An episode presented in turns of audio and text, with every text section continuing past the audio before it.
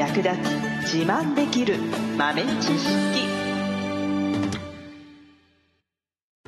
この番組は2006年バリスタチャンピオンのみえちょと。コーヒー勉強中いくちゃんがいつものコーヒーがさらに美味しくなる話をしています。この番組を聞けばちょっと自慢できるコーヒー雑学やすぐに役立つ最新トレンド情報がわかりますラジオトークで毎週火曜日お昼の12時からゆるっとお昼休み。木曜日の夜10時10分からはカフェ好き女子の夜会をライブ配信しています。美味しいコーヒーの入れ方など皆様のご質問にもお答えしますのでぜひ欠かさず遊びに来てくださいね。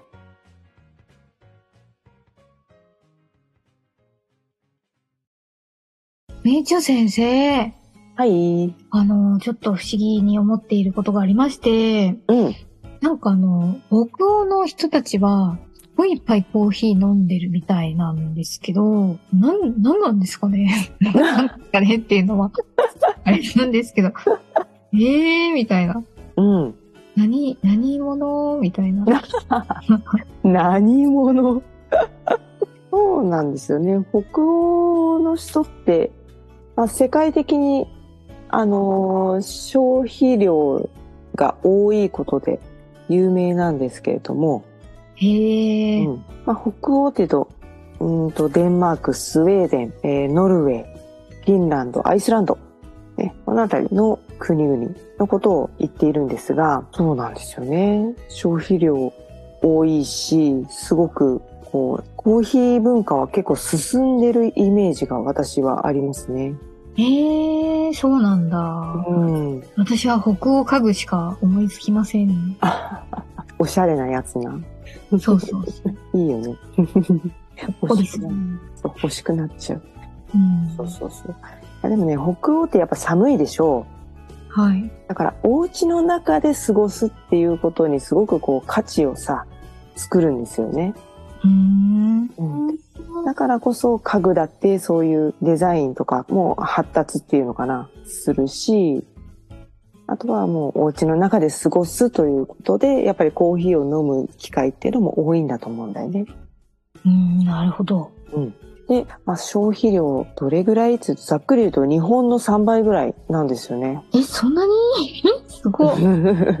え、確か日本も結構多いんですよね。日本人は人口で割ると、だいたい1人当たり3倍分ぐらいかな、1日。へえ、うんフィンランドとか特に多いんですけど、3倍ぐらいですよ。だから、9杯、10 9杯、10杯。うんうん。へそれぐーらい人口あたりね、コーヒーを飲んでいるんですね。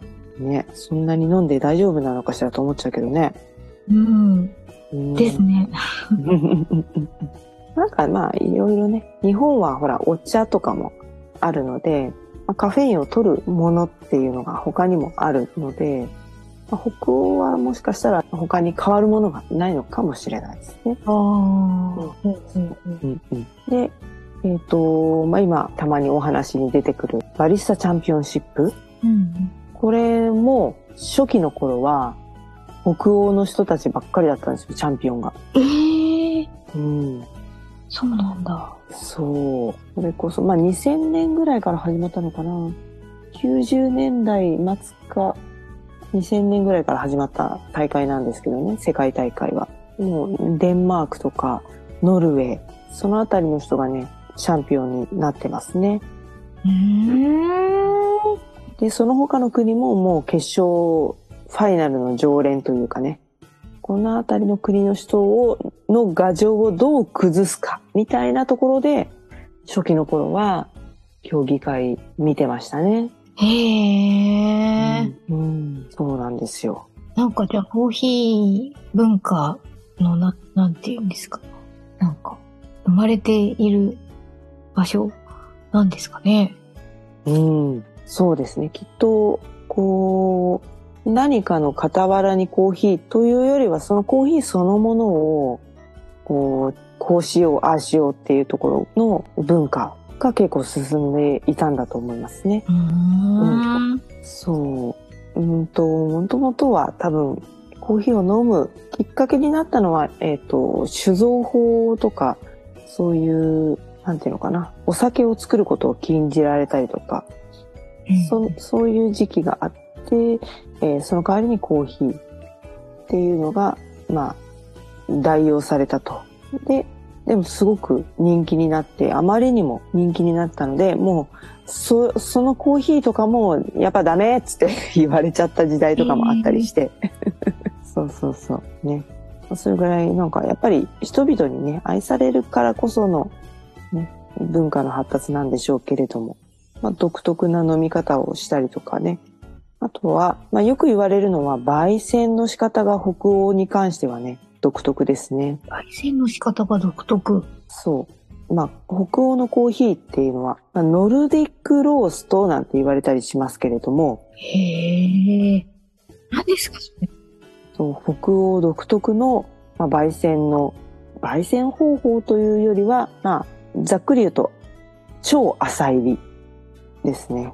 へえ。うんえー、超浅入りなんだ。うん、そうなんです。北欧は酸味があるコーヒーっていうのがすごく人気があって、うん。で、しっかり酸味を際立たせるように焙煎するっていうのがね、結構もうお決まりというかね、その酸味が強くてフルーティーなものっていうのが人気なんですね。へえ、そうなんですね。そう。だから結構日本みたいにこう苦味が効いてどっしりしてみたいな、そういうコーヒーもありますけど、北欧はそういうコーヒーはむしろほぼないに等しいですね。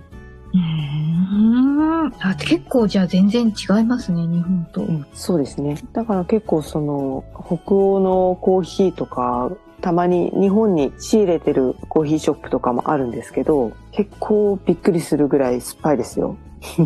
そうなんだ。うん。へえ。うんそっか。うん。北欧のコーヒーとは浅入り、超、超浅入り、うん。酸味のコーヒーなんだ。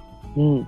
へえ。で、飲み方もいろいろ独特な飲み方があったり、まあ、アレンジコーヒーのお話の時に少し出たかもしれないんですけど、チーズを入れたりとかね、する飲み方をする国もあったりしますね。あなんか、私のこう、知っているコーヒーの世界とはまたまた、また全然違う感じがしますね。うん。うん。そうところ変わればというか、同じヨーロッパでもやっぱりね、イタリア、フランスなんかともまた全然違うしね。このあたりね、えー時代の最先端を行っていた国がバリスタチャンピオンシップの創世期を支え、うん。で今はね、その北欧のノルウェーかな。ノルウェーの有名なお店は日本にね、出店してたりとかしますね。へえ。じゃうんあそこに行けばその超浅入りのうん。コーヒーが飲めたりするのかな、うんそうですね。いわゆるノルディックローストっていうやつをね、飲めます。へえ。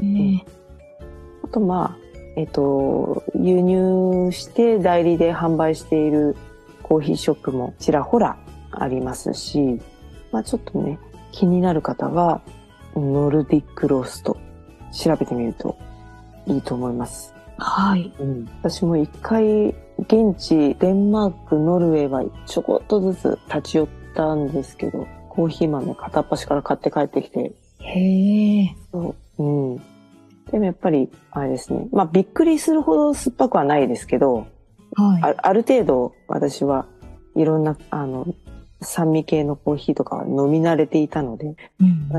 うん、あの深入りのコーヒーばっかり飲んでる人にとってはかなりびっくりする味だと思いますね。うーん。ノルディックローストでエスプレッソとかで飲むとかなり衝撃的な体験ができると思います。う ん、なんか、酸っぱそはい。う。へえ。うん心変わればですね。うんまた一個一個の国もね、すごい特徴があるので、まだまだ語り尽くせないかもしれない。うん。やっぱりヨーロッパはね、文化としてコーヒーが溶け込んでいるし、歴史的にね、こう、コーヒーでいざこざが起きてたりとか、するような出来事とかもね、あるからね。ヨーロッパだってそう、コーヒー飲みすぎあんたたち飲まないで、もう、つって、ダメっつって、禁止っつって、あと税金取るからねとかね、そういう騒ぎになってるんだもんね。社会を動かしてますね、完全に。うん、またちょっといろんな国を一つずつ紐解いていっても面白いかなと思いますね。ぜひぜひ。うん。最後までお聞きいただきありがとうございました。